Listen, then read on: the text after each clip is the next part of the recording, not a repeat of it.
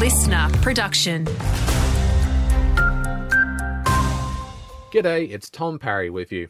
New data has revealed that Victoria's public hospitals are nearly $1.5 billion in debt.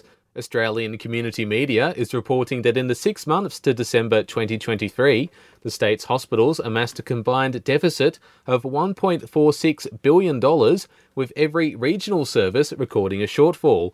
That includes Bendigo Health, which recorded a loss of $34.7 million, and Mildura Base with a loss of 16.6 million.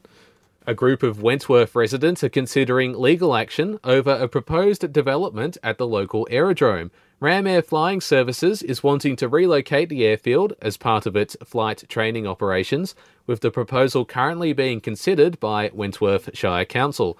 But some residents are claiming the proposed development is on a residential allotment and therefore goes against local laws and three Northwest tradies have been nominated for the Victorian Apprentice of the Year Awards. Quarry Hill's Emmy Banfield, Echuca's Vincent McLinden, and Mildura's Kane Berryman all earned prizes at the recent Bendigo Region Apprentice of the Year ceremony.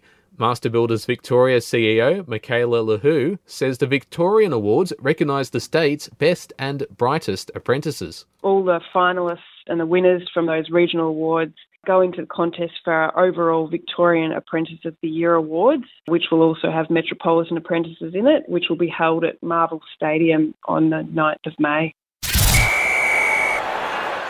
Taking a look at sports now, and in basketball, the Bendigo Spirit have narrowly missed out on a place in the WNBL finals after recording a loss at home to the Perth Lynx.